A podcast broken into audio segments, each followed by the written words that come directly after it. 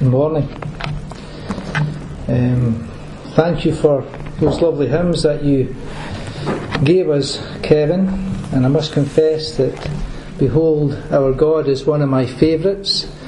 Uh, I just love how Isaiah 40 has been put to music, where Isaiah calls his listeners to behold our God.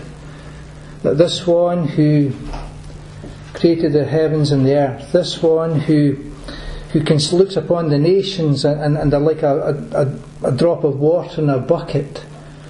For this one, there's no counsellor for him. For this one who, who brought forth the stars and not one of them is missing.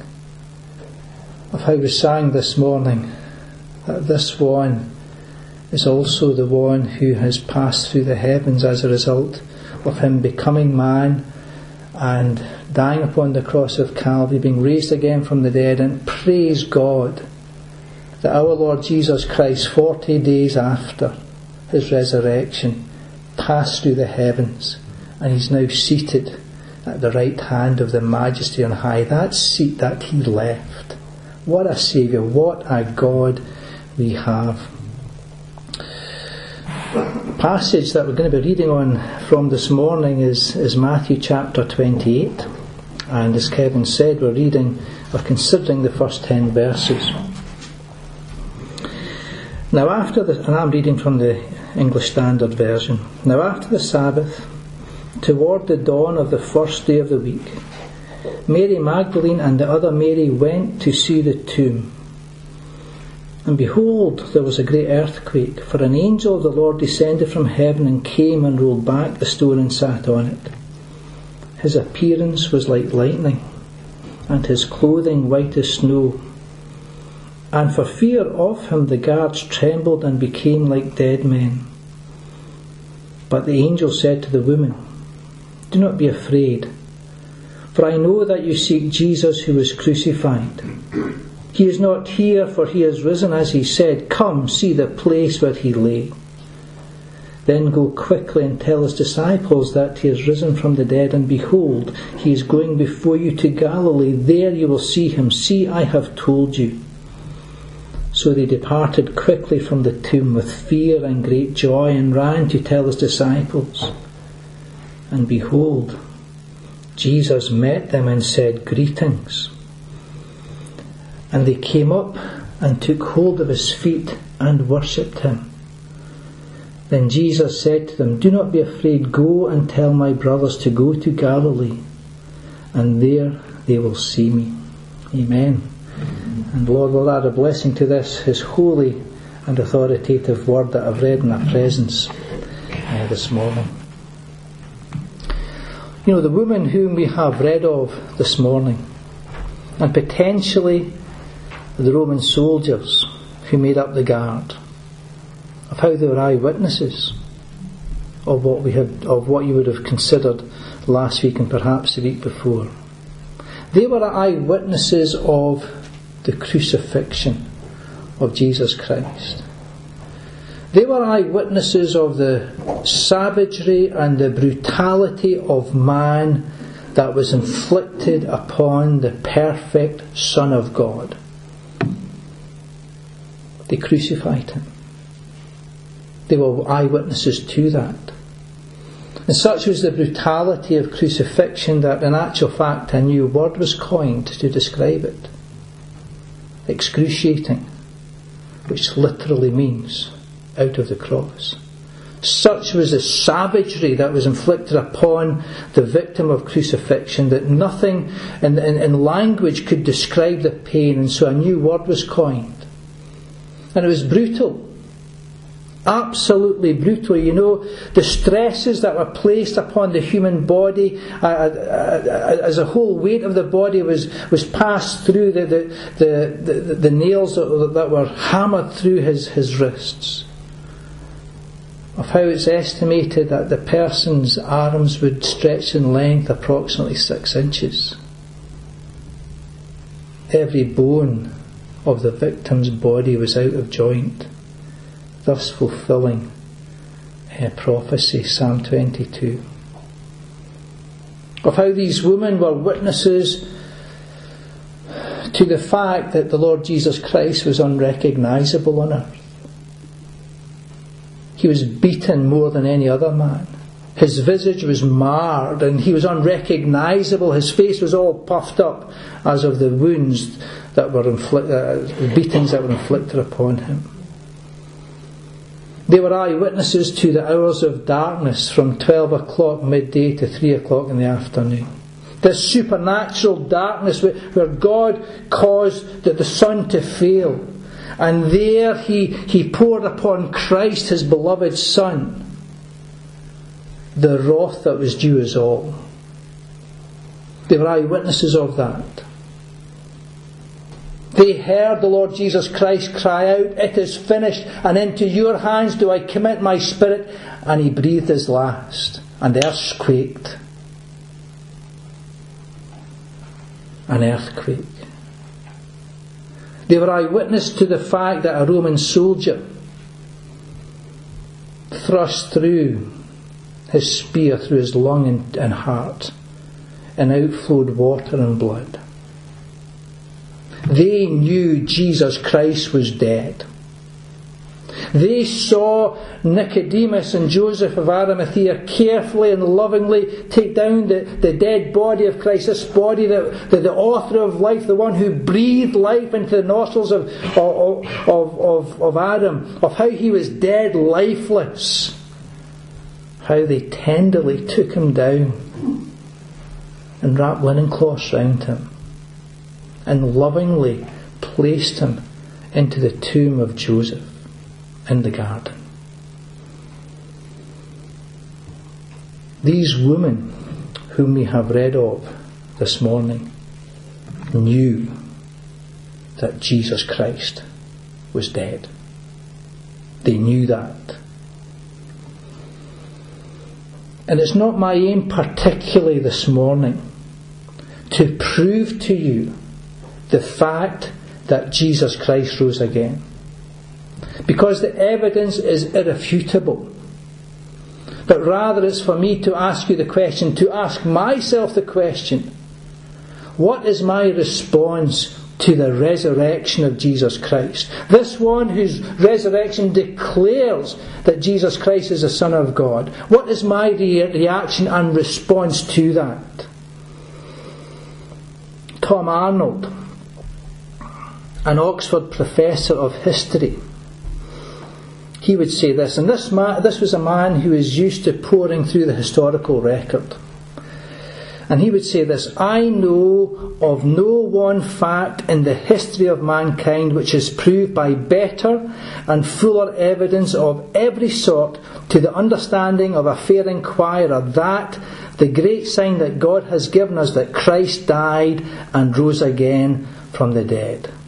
He was a, an Oxford professor, no fool, who pored over the many historical records, but particularly the record of, of, of Scripture and other external evidence. He would say there's no one greater fact. We all believe that Julius Caesar was a Roman emperor. We understand that. The historical record is far more convincing about the resurrection of Christ. Sir Lionel a defence lawyer, a Guinness Book of Record defence lawyer, a man who is used to poring over evidence, a man who won 245 legal cases in a row. No one has come close to that.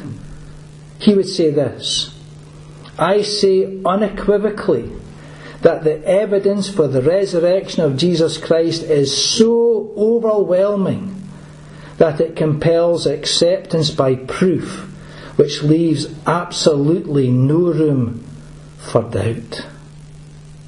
Two very clever men. Two men who have pored over records of antiquity and they've come to this conclusion that Jesus Christ, the Son of God, yes, he was died upon a Roman cross he was put into the tomb of Joseph of Arimathea, but he rose again. What is our response to that? Two groups of people. The first group being the Roman soldiers. Why were they there? Why were the Roman soldiers there? A dead man can't do anything. Well, the Roman soldiers were there to make the grave secure. There was probably uh, 12 of them present, you know, and, and, they would do things on a, on a rota basis, on a shift basis, maybe take three hours watch and then, you know, they have eat and drink and then the next go for sleep and then so on and so forth. But the Roman soldiers had a vested interest in ensuring that the grave was secure. And it's this. If anyone were to break or try to break open the Roman seal, then they would pay with their lives because this, this tomb was sealed with the authority of Rome. so anyone who tried to, to break the seal, well, the Roman soldiers had permission from Pilate to kill them immediately. No questions asked. They also had another vested interest in the sense that if someone did come and break open the tomb and steal the body of Christ away, then they would pay with their lives. Okay, so, so these people were there in an attentive way.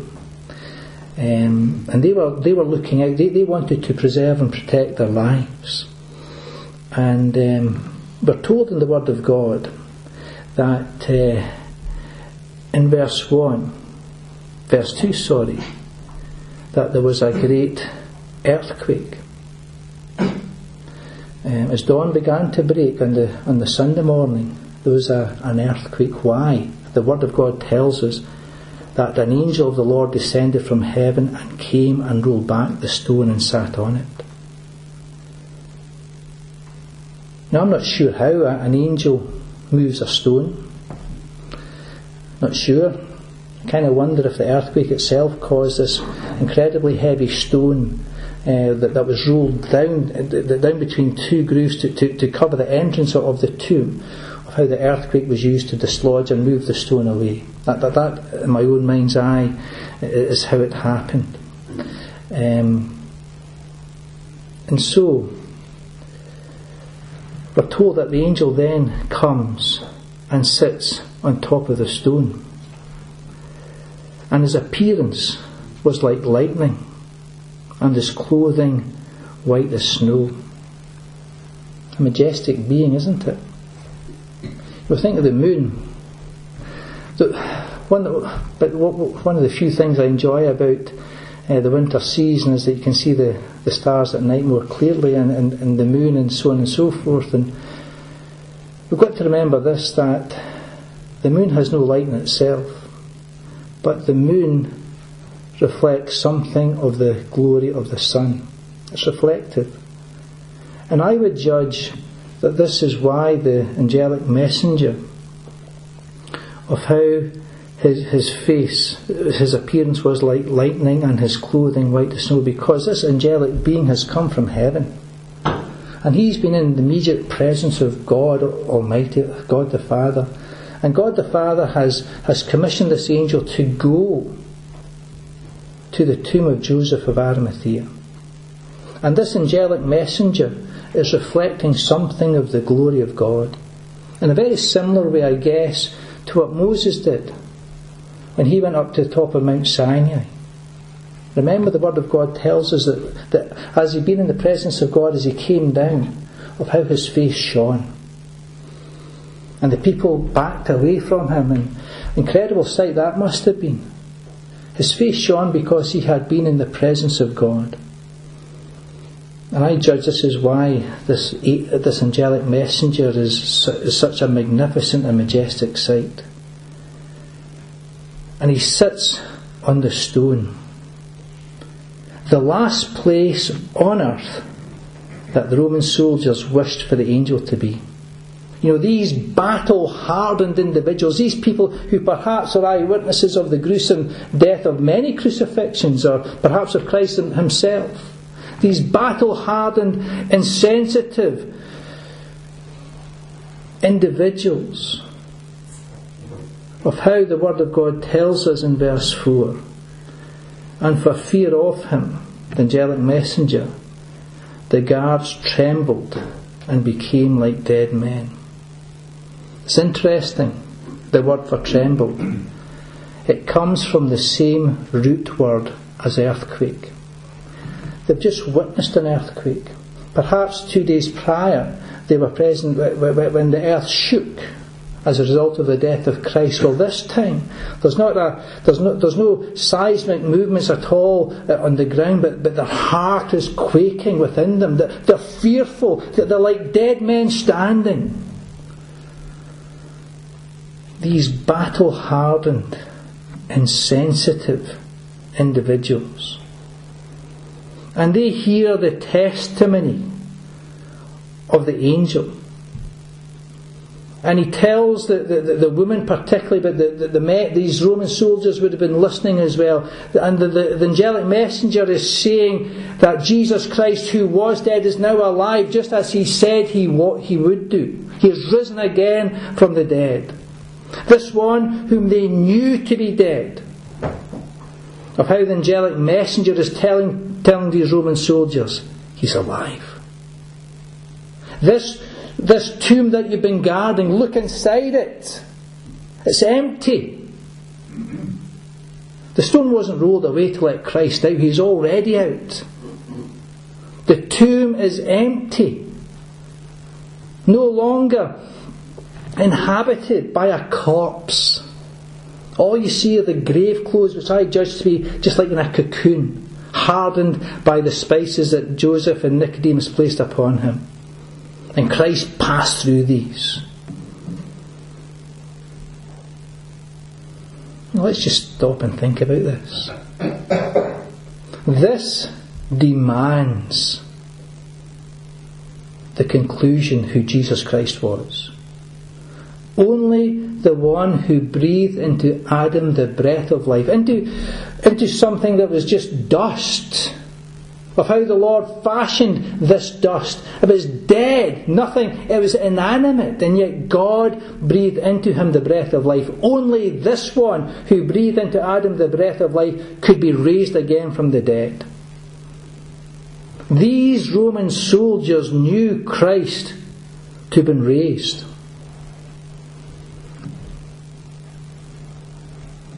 How did they respond? How do these men respond? Well, they responded, they chose to fear man and to love God.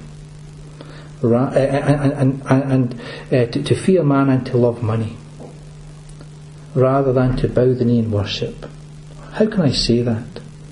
Well, it's evident by their actions. It's not my portion, but in verse 11. While they were going, behold, some of the guard went into the city and told the chief priests all that had taken place. Only some of the Roman guard went to speak, not to Pilate, their commander, but went to the chief priests. Why?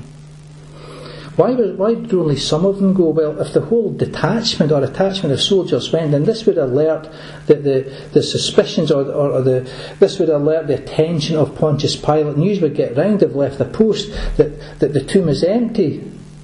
They'll be executed. What were they going to do? They chose to go to the chief priests to tell them what had happened. That this one who's placed in the tomb is no longer there. And the chief priests offered them a large sum of money. Not just the 30 pieces of silver which they offered to Judas, to Judas, but they offered them a large sum of money.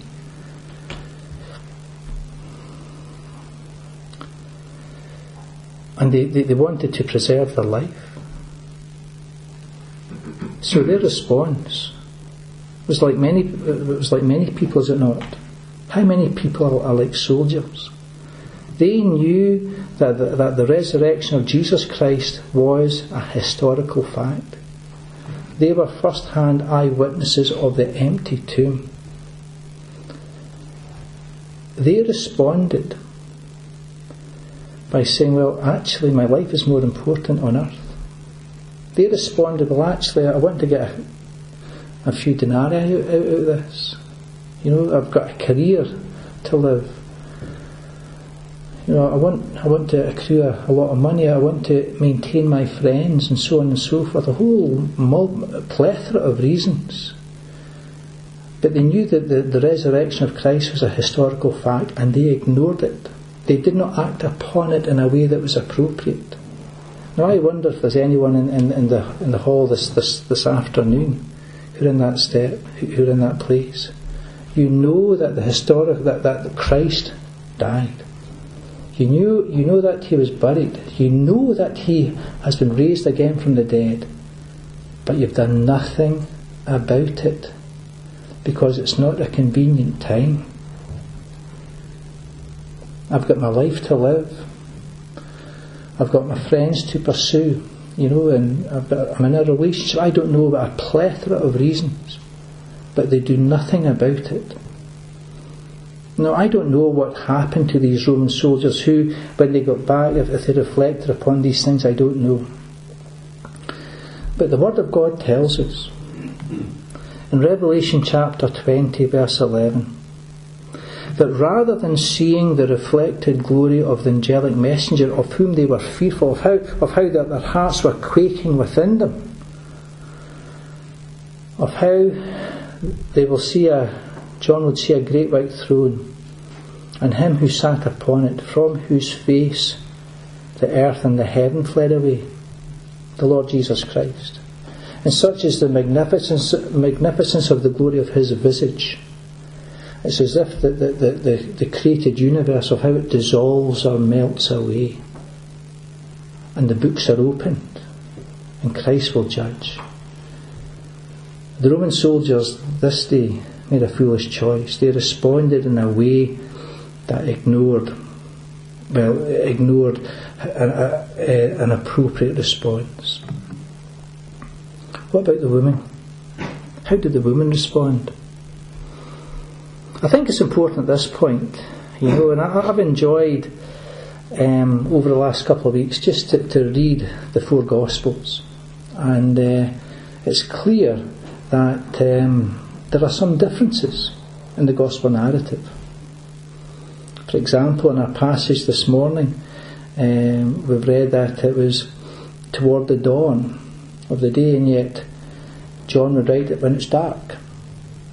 You know, one's an optimist, one's a pessimist, different perspectives, writing about the same thing. It's important for us to know this that although there are differences in, in the narrative and you can put them all together and make one big story, a factual story, the core of the story is always the same. And this is what um, historians look for. The core of the story is the same in the sense that Christ died. Joseph of Arimathea placed the corpse of Jesus Christ into his own new tomb. Of how this tomb early on Sunday morning was visited by a small group of women. How they find that the tomb empty and an angelic messenger proclaims that Jesus Christ has risen. This is the core of the story, and it's important for us to remember that. Now, it seems to me as you put put to, uh, all the, the gospel, um, all the individual gospels together, that it seems to me that Mary Magdalene, in accordance with John chapter 20, of how Mary Magdalene arrives at the tomb first. She sees that the stone rolled away, and she immediately, having not witnessed or saw the angelic messenger, of how uh, Mary runs or turns, turns goes opposite direction and goes to tell uh, John and Peter. The other gospel narratives would then say this other group of women, of whom Mary, the, the, the, the, uh, the, the other Mary, and uh, Salome, Uh, of how they arrive, along with others, perhaps Joanna. And they arrive at the tomb. And they arrive at the tomb expecting to find the body of Christ. They arrive at the tomb with spices that they had prepared the day before. They arrive at the tomb asking amongst themselves as they journey toward the tomb of Joseph of Arimathea, who shall we get to roll away the stone? We're women. I'm not trying to be sexist here, but, but men are stronger and the woman would not be able to, to roll away this massive stone from the mouth of the, of the tomb itself. They had absolutely no expectation whatsoever of, of, of what they would find this, this day. But in verse 6, when they get there, you can just imagine with the hearts beginning to, to, to beat more quickly as they see this angelic messenger, magnificent being, face like lightning, clothes as white as snow. And this angelic messenger says to them in verse 6 He is not here, for he has risen as he said, Come see the place where he lay. And so the women go in. And it, from Luke's account, we find that there's already another angelic messenger within the tomb. And this, this angelic messenger who pronounced to, the, to these women the good news that Christ is no longer here but that he's risen, of how this angelic messenger then enters in behind the women themselves. And here, you forgive my imagination, I don't think it's imagination at all, but just in your mind's eye, just imagine this. You have an angelic, one angelic messenger here. You've got another angelic being there. And in between, you see the grave clothes of Christ. And it's like a cocoon. And it's hard because of the spices that was adorned, that was placed upon it. And by the cool of the day, these spices have hardened. And it's a cocoon. What picture does that, does that remind you of? It reminds me of the Holy of Holies, where you've got the Ark of the Covenant and the mercy seat on top. And between the mercy seat, on either side of the mercy seat the Ark of the Covenant, you have two cherubim, angels. And between the cherubim, the Lord Himself presenced Himself. And only once a year the high priest was allowed to enter into the, the, the Holy of Holies. He went to place the blood of bulls and goats upon the mercy seat. And this is what these women were confronted with. An incredible sight. An incredible sight. What points can we make about this? The first, first of all is this that the crucifixion of Jesus Christ was by no means an accident. I remind you of verse 6. Do not be afraid, for I know that you seek Jesus who was crucified. He is not here. He has risen as he said. It's so important to understand this that, that the crucifixion of Jesus Christ however brutal it was, and it was gruesome, it was awful. We would faint if we, if we would see it now. It was an awful thing, but it was not an accident. You know, some people ask that the Lord Jesus Christ in Matthew 12 will show us a sign from heaven. To which Lord Jesus Christ would say, Well, the sign that I will show you is, is this just as Jonah was three days and three nights in the belly of, of the great fish, so too shall the Son of Man be three days in the belly of the earth. Speaking of his resurrection.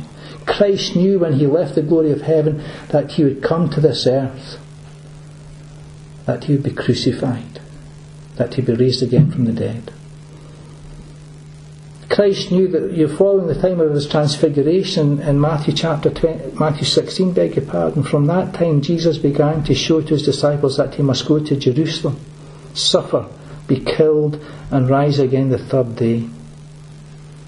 So the crucifixion of Jesus Christ was by no means an accident. It was meant, it was predetermined, as, as Peter would, would tell the people of Jerusalem in Acts chapter 2. It was predetermined why. Why did God, in the person of Jesus Christ, come to this earth to be crucified? Why? Well, just as I mentioned to you, this scene that the women were confronted with in, within the tomb, of how it's reminiscent, or how it would signpost the Holy of Holies, of how it was that the high priest would enter in once a year and place the blood of bulls for himself and then the blood of goats for, the people of Israel and then go out again. Why did the Lord Jesus Christ come? Hebrews chapter 10 gives us insight. Hebrews chapter 10, verse 11. And every high priest stands daily at his service, offering repeatedly the same sacrifices, which can never take away sins. These offerings and sacrifices that were continually made could never make the man or individual complete or whole, could never deal significantly with sin, conclusively with sin. But, the Word of God says, but when Christ had offered for all time a single sacrifice for sins, he sat down at the right hand of God. This is why Christ came. Christ came to this earth to offer himself upon the cross. And, and, and within the tomb, it's not a, it's not a, a, yes, it reminds us of the Holy of Holies, but the, the grave clothes, being on the mercy seat, if I can use that term, it's not the death of a, of a bull or a goat, it's the death of God incarnate. The death of Christ has atoned for my sin. The death of Christ has dealt absolutely with my sin. These other sacrifices could never take away sin, while the sacrifice of Christ has. And wonderfully, you know, as Christ died, as he breathed his last, breathed his last, what happened to the temple veil? It was torn in two from top to bottom. God was saying, it's, it's finished. The price has been paid. Sacrifice for sin has been made. Entrance into, into my presence is assured through faith in my beloved Son.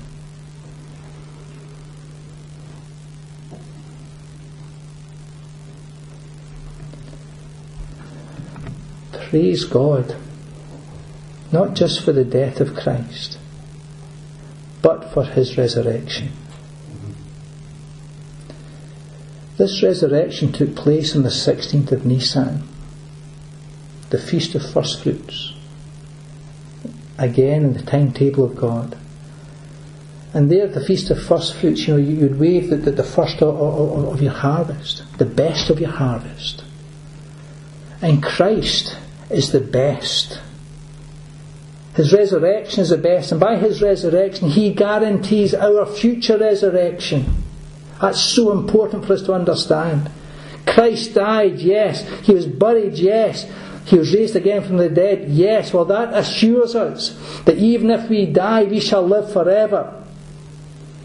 Some will go to heaven, others go to lake of fire. How did the woman respond? How did the woman respond to this glorious reality that Christ has been raised?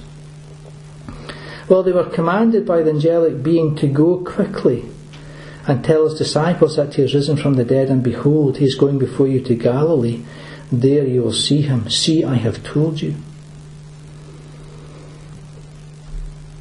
And they're running.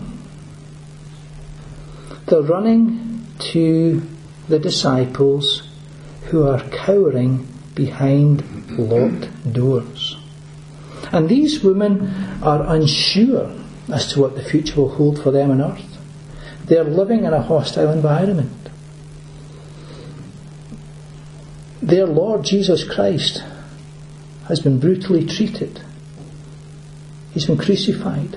They don't know what lies ahead for them on earth, and yet they were obedient. They ran and told the disciples.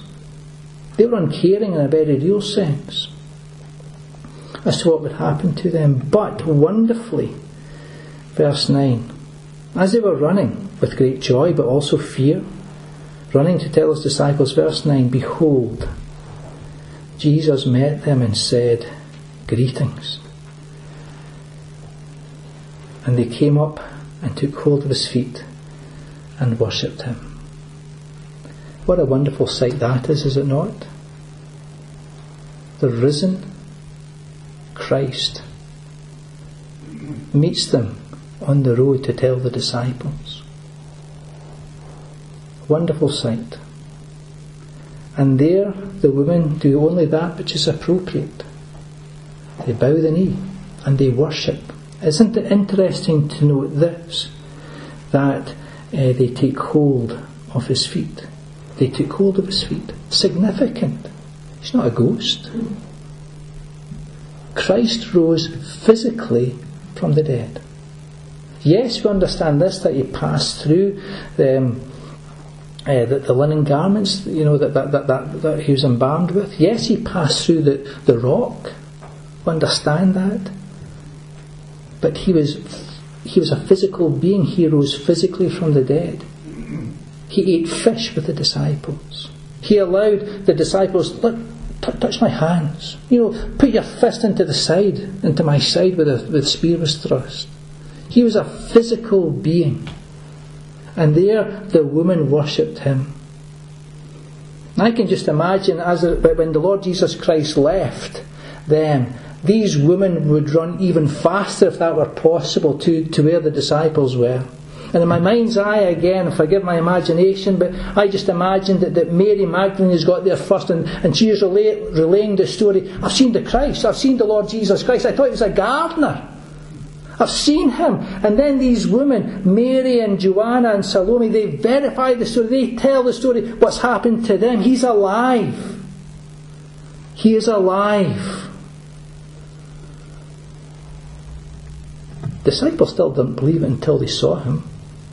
Got to make that point. But he's alive. You know, one of the hallmarks, and with this I close, one of the hallmarks of the early church is this that they could not help but speak about the resurrected Christ. In Acts chapter 8, um, after the martyrdom of Stephen, and, and the persecution of, of believers within Jerusalem intensified to the point that, that the believers left uh, Jerusalem itself and spread uh, throughout Judea and Samaria. Only the apostles were left. You know, these were refugees, left everything. Only had the clothes on their back and maybe some money and some money in, in, in their knapsacks. What did they do? Well, those who were scattered went everywhere teaching Jesus. I ask myself, I ask you folks, you know, with the conversations that we're going to have tomorrow and the next day in the Lord's will, are we going to be like these early disciples who all they could do was, all that they wanted to speak about was not the weather, it's a good drying day or uh, football team's not doing very well. What they wanted to speak about was the resurrected Christ. Because it is this that makes a difference. How we respond to Christ determines where we will spend eternity. I don't know if there are any soldiers here this morning, or this afternoon, beg your pardon, who are saying, I'm just going to leave this for another day. I don't know if that other day came. Are we like these early disciples, these women, who, regardless of the danger that they place themselves in, but by running through enemy occupied territory, you know, fearlessly proclaiming the fact that, the, that Christ has been raised from the dead. This was the greatest message. This is the most important news that you or I could ever speak about. Are we going to be like them? It's for us. The baton has been passed down to ourselves. As we receive the baton from those who went before us, it is now our turn on the stage. If, if we can almost quote Shakespeare, um, are we being faithful? What the people of Aberdeen of Inverurie need to hear is that Christ died. He was buried he was raised again. This is the good news of the gospel of Jesus Christ. Let us pray. And gracious God, as we bow before you today, we thank you for what has taken place in the past. Lord God, we thank you for your love for us. We thank you, Lord, that this is exhibited in so many different ways. The air that we breathe, the clothes that we wear, the food that we, we, we eat, the friends that we have. All these are blessings and gifts from yourself, an expression of your love. But God, we thank you particularly for Jesus Christ, the greatest expression of your love. Lord Jesus Christ, thank you today that you, the Son of God, born of a virgin, of how you came to this earth to die. Lord Jesus Christ, our sins have not been paid for by the blood of goats and bulls. Our sins have not been paid for by living a life of obedience or righteousness, for there, is, there are as filthy rags to you. But rather our sins have been paid for by your death upon the cross. We thank you that the work that the Father gave to you has been completed, it was finished. But Lord, we thank you this morning that not only did you die, but you rose again. You defeated our greatest enemy, the power of death, something which Satan holds. And Lord, by your resurrection, we know that we shall live with that we shall live with you in heaven itself. This is amazing grace. And God, we thank you for those who prayed for us in the past. We thank you for those who told us about you in the past. May this be our portion on earth. May we pray for others.